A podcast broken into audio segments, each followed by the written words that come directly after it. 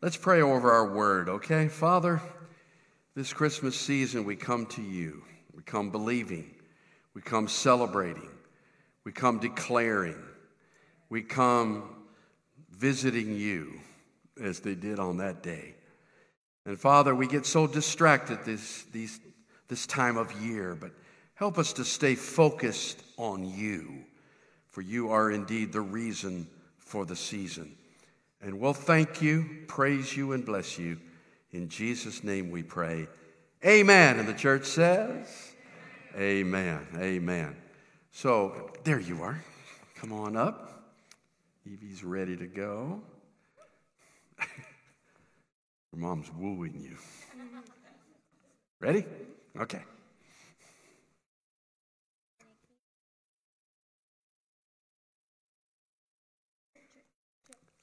Two. There it goes. And it came to pass in those days that a decree went out from Caesar Augustus that all the world should be registered. The census took the census first took place while Quirinius was governor was governing Syria. So all went to be registered, everyone to his own city. Joseph also went up from Galilee, out of the city of Nazareth, into Judea, to the city of David, which is called Bethlehem, because he was of the house of lineage of David, to be registered with Mary, his betrothed wife, who was was who was with child. So it was that while they were there, the days were completed for her to be delivered. And she brought forth her firstborn son and wrapped him in swaddling clothes and laid him in a manger because there was no room for that for them in the inn. Now there were now there were in fields keeping watch over their flock by night. And behold, an angel of the Lord stood before them, and the glory of the Lord shone around them, and they were great, greatly afraid. The angel said to them, Do not be afraid, for behold, I bring you tidings of good, of great joy, which will be to all people. For all, for there is born to you this day in the city of David a Savior, who is Christ the Lord. And this will be the, the sign to you. For you will find a baby wrapped in swaddling clothes lying in a manger. And suddenly there was an angel there, and with the angel a multitude continued of the heavenly host praising God and saying, Glory to God in the highest, Amen. and peace on earth, and earth peace, goodwill toward men. So it so it was, and then the angels had gone away from them into heaven, that the shepherds said to one another, Let us go down to Bethlehem and see this thing that has come to pass, which the Lord has made known to us. And they came with haste and found with haste and found Mary and Joseph and the baby lying in a manger. Now, when they had seen him, they made widely known uh, the saying which was told them concerning this child.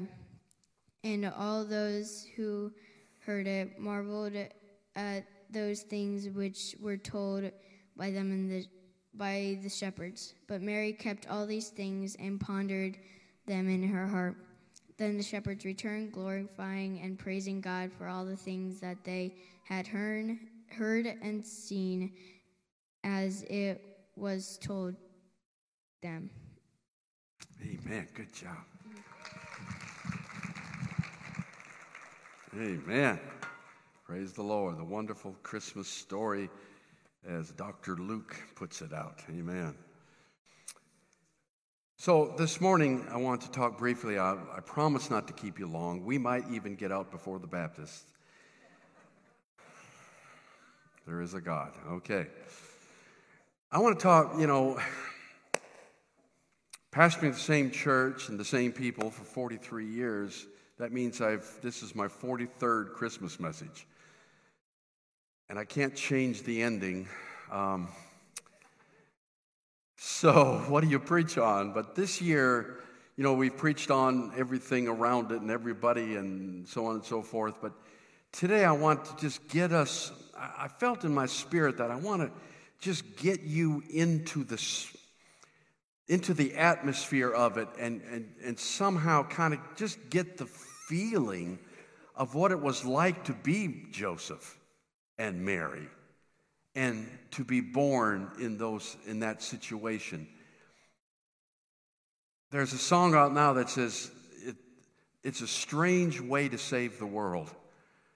And isn't this a strange way to save the world, to be born in a barn? And I want to talk about, I, I just entitled it A Baby in a Barn. And we've read, the, we've read the Christmas story, but let me give you four quick points. Number one, we need to understand that this trip from uh, Nazareth to Bethlehem was a forced government thing. Hello, government. This was a government thing. This was not a Jewish thing. This was not a religious thing. It's not no ritual uh, tied to it in any way. This is, this is something that uh, the Roman government that ruled pretty much all the known world, there's things going on in China, but Roman Empire knew very little about China. So, I mean, the Roman Empire is the world. And isn't it interesting that Jesus was born into that empire, one person controlling the world? And when he comes back the second time, There'll be one government and one man ruling the world. Only this time he won't be born in a barn. He's coming back on a white horse. And y'all need to learn to ride because we're coming back with him. Glory to God. So, whenever the rapture occurs, whatever that happens, amen. If, if the rapture happens just before he comes back, the only reason for it is for us to get up there on our horses and come back down, amen. And from then on, Jesus will rule and reign for a thousand years, and then eternity begins. Praise God forevermore. So, this is something forced on them by the government. And like I said, we're certainly going to be experiencing this, and, and everything that was back then is going to be again. And instead of a Christ, there's going to be an Antichrist. And that's the world that we'll soon be living in. Number two, you need to understand that this journey was very difficult and very dangerous. This is not a fun trip. Ladies, maybe you can, most of you can relate to how you felt in just before you gave birth. How many of you would have liked to ridden on a donkey? Hello? I'm not just talking about a little trip around the, around the fence. It was 80 miles from Nazareth to Bethlehem. 80 miles. That's like walking or riding from Ashland to Columbus. It's a long, it doesn't seem much to us now because we just hop in the car. But it, would have taken, according to theologians, by the way, most of them are men, it would have taken them four days, 20 miles a day. Ladies, how many of you could have ridden 20 miles on a donkey four days in a row, nine months pregnant? Let me see your hand if that, if that was you. Oh, there's one. She didn't even know what I'm talking about. So I was reading it, there was a woman theologian who commented. She says, just like a man that thinks we could do that in four days. No, I, I, he probably, Joseph was probably very careful, and it probably took seven days to get you know, that distance because she would have had to get off that thing once in a while. She would need rest. Uh, some nights they would be sleeping out in the open. Some nights they would wind up in cities. Uh, but, uh, you know, he's walking, she's riding. This is very difficult. You also need to remember that probably the number one cause of death among young women then was giving birth. Many women died in childbirth. It was a very serious moment where many women died because of the medical procedure. you you got to understand, back then, if you had maybe 12 children, maybe only six of them would reach, would reach uh, adulthood. Uh, many of them would die very early in life, first couple years of life. But, you know, back then, if you cut your hand and got it infected, you probably died. there's, no, there's no antibiotics. You know, you just got infected and it got worse and you died. So death was a very common thing, and this, this was no pleasant trip, and this was extremely difficult on Mary. And uh, there you are, and the whole concept of um, I'm nine months pregnant, never been with a man, and, and here we are, I'm carrying God. So maybe that encouraged her. I mean, what can go wrong? It's kind of like Jesus sleeping in the back of the boat, you know. I mean, everything will be okay. He, may be asleep, but he's there. He may, you know, he may be a baby, but he's there. And I think we're going to make it because the Bible says that's where he's going to be born, and we're going to make it, Joseph. Wow. What, what, uh, you know, just trying to get into their head and to understand, you know, how, how that happens. Plus, along the way, you had to, you had to find food and hopefully you got enough money for that and you got bandits because there's, there's literally thousands of people moving now so there's bandits everywhere taking advantage of the situation. You have to find shelter. Uh, sometimes it, it's pouring down rain. By the way let me just mention that this was probably not in december. Sorry to burst your bubble. Very true. I don't think, you know, everything gets shut down in wintertime. They don't even fight wars in the wintertime. You know, I mean, they, they really didn't.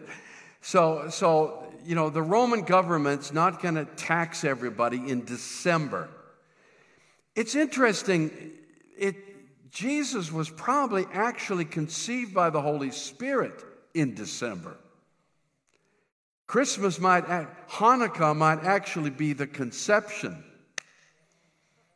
of Jesus. And he's actually born in late September, early October, during the Feast of Tabernacles. Because the Bible says he tabernacled with us. So he probably was born in the fall, which is perfect. The government doesn't want to do it in the summer when it's too hot or in the winter when it's too cold. By the way, shepherds wouldn't be out in the fields in December. The sheep would be all taken in by then, and there's nothing to eat out there. So they're, and it's cold. They're not out there in the middle of winter with the sheep.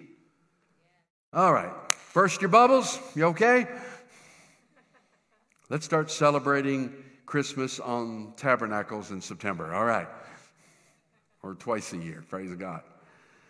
All right, so there they are, riding on a donkey. it's also kind of cool because they had to go through Jerusalem to get to Bethlehem. And that, that would have been the night before they probably stayed in, in uh, Jerusalem.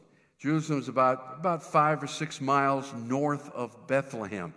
So they would have spent the night in Jerusalem and in the morning did the last five or six miles uh, into, into Bethlehem. But isn't it interesting that Jesus rode into Jerusalem twice on a donkey. And his whole ministry was bookend with him riding into Jerusalem on a donkey. First in the womb of Mary, and then just before he dies. Okay? Amen? This is my Christmas message. I'm not going to scream and holler. Preach! I might get a ha in there. You never know. You never know. All right. Number three. We noticed that there was no room in the inn. They went to Bethlehem because that is where their ancestry is from. They're of the tribe, right, of, of, um, of Judah. David was born in Bethlehem. That's their ancestor, and that's where they had to go to be taxed. So they go and uh, they get there, and of course, we're not, this is not the Holiday Inn. There are very few of, very, very few. There, there might, there's a few places along the road that serve uh, some kind of alcohol thing or something, and uh, there might be a few rooms up above, but there, there are really no inns to speak of. Uh, generally, people went and stayed with relatives. But wherever they thought maybe they could go, it was full, there's no room. So they're actually in a barn. And nowadays we got these cute little things, little barns, got a little star over it, these neat little animals. And, and our nativity scenes are so precious. But I just came by to tell you today it was a barn. Uh, some of you are city folk. I could tell it, you're not moved by this. Uh, and I wasn't raised on farms, but I worked on farms. And I have cleaned barns.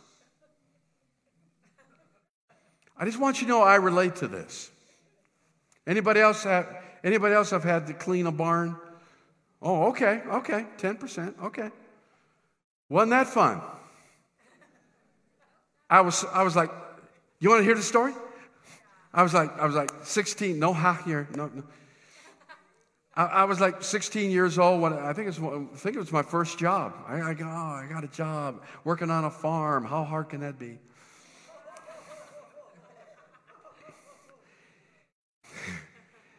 and I, I was 16. I was maybe as tall as I am now. I'm not sure, but I was probably 100 pounds soaking wet.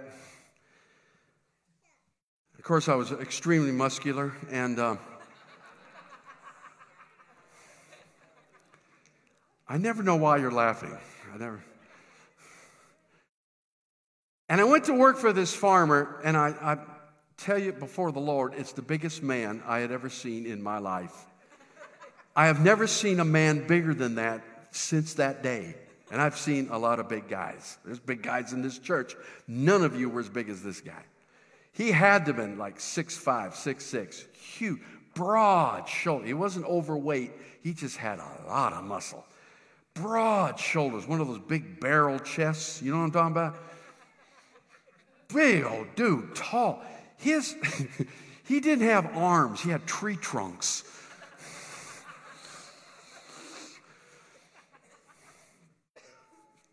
Huge muscles on his legs.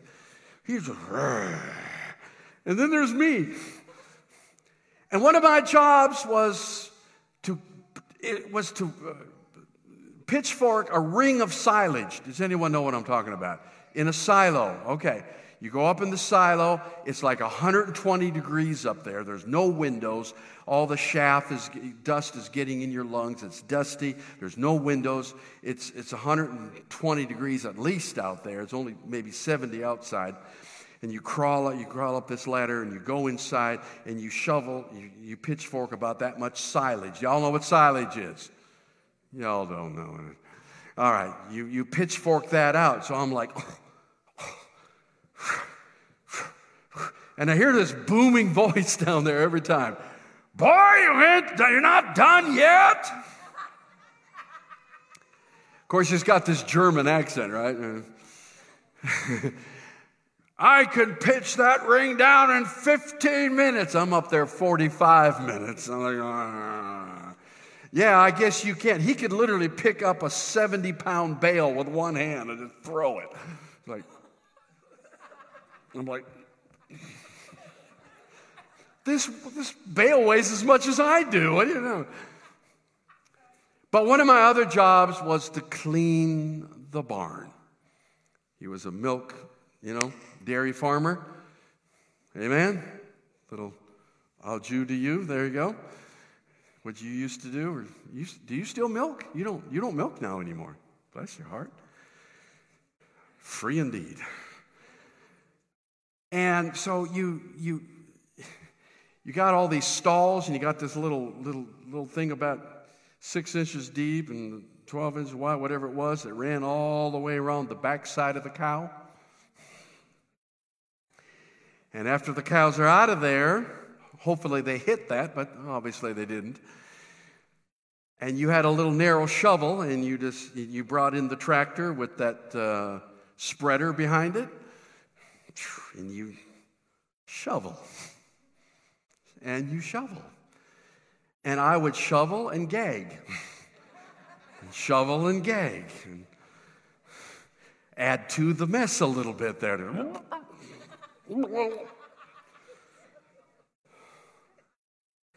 But the good part is I was being paid for this.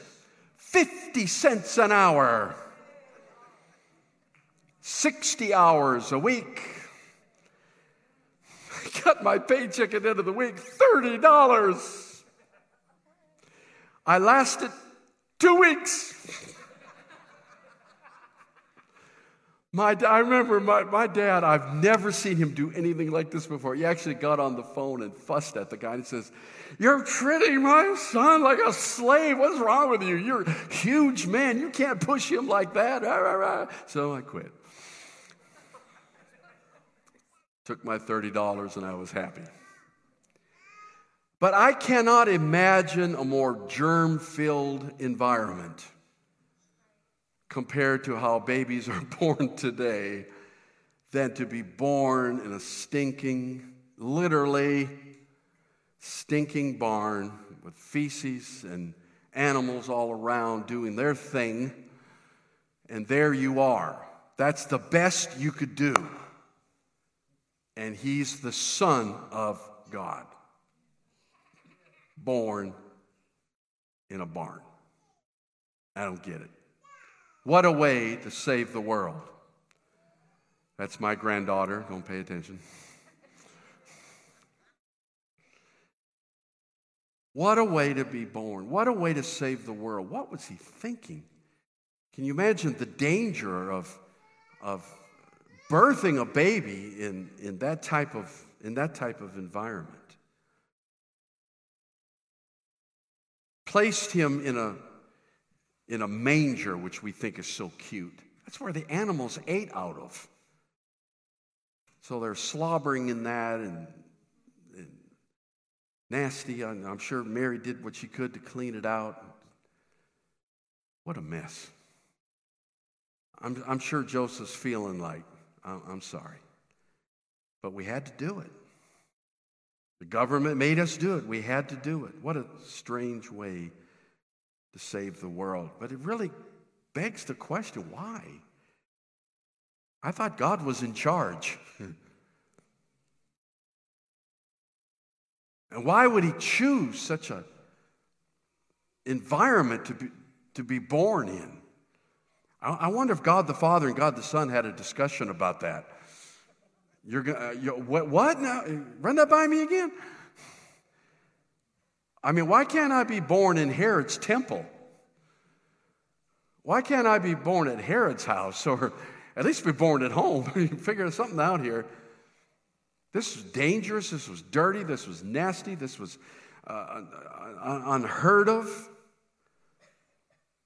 It, it, would always mess people up because they knew that Jesus was from Nazareth, but the Bible says that that the Christ would come from Bethlehem, so they never, they never got that, that he was actually in Bethlehem when he was born and went back to Nazareth. So it messed up the scribes. They said, No, Jesus is from Nazareth. He's not from Bethlehem. He can't be the Christ. So it messed with history, it messed with everything. But yet, for some reason, God chose for him, decided for him to be born in the lowest possible way. I don't, there's no record of anybody helping with the birth. Wrapped in swaddling clothes. Again, oh, so cute. They didn't get those at Walmart. That's, that's the stuff they would wrap animals, baby animals in. Nasty. But isn't it interesting that the same rags that, that wrapped baby lambs wrapped the Lamb of God? Hallelujah. Glory to God. But the fourth point, very quickly, is he was visited. He had some visitors, and his visitors were shepherds. Again, strange. Of course, angels appeared to them. They're out in the field. And one thing you need to understand about shepherds the shepherds in the field are at the bottom of society. These are the minimum wage jobs, as it were. If you're out there in the middle of the night with sheep, you have no alternatives in life. you know, that's as about as low as a job can go. The only thing lower than that would be to, would be a to be a slave, captured in war, and now you're a slave. So there they are at the very bottom of society, and Jesus is like, who's going to celebrate my birthday? Well, I've got some shepherds picked out. Shepherds? Yeah. And the interesting thing about that is Bethlehem had a reputation or an assignment that they were that the lambs that were raised in Bethlehem 5 miles from Jerusalem were the lambs they used for the sacrifices in the temple. so they're raising the lambs that were supposed to be slaughtered for the sins of the nation. But they got to go see the lamb that will be killed for the sins of all mankind for all of history. But it was a shepherd. It was a shepherd. It was just simple shepherds. And I think through all this, the message of Christmas to us is that Christmas is for everybody. He came to everybody. And sometimes we put ourselves down, and sometimes we wonder if, you know, I'm nothing, I'm nobody, I'll never make it, I can't get through this. Nobody cares about me. Nobody loves me. Jesus loves you. He knows you. I'm so, I've mentioned this several times. Uh, Kyle had to step out, but that, that picture of uh, uh, on the floating islands where they're, where they're in that house with those, with those people who have been there for 2,000 years and never heard about Jesus, and they're witnessing to her. And I see that little girl right there that nobody knows was even there, right? Most people never heard of the floating islands. The government doesn't have anything to do with them. But there's, there's this little girl, and I'm thinking, nobody knows anything about her, but Jesus knows that little girl. No, no, you know, you're not hearing what I'm saying. Jesus knows her.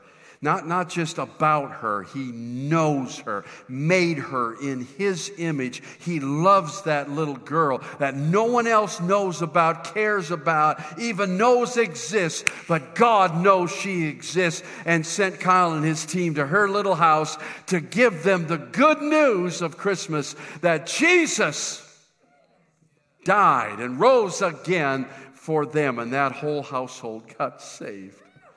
Ah, hallelujah. Glory to God. Shepherds.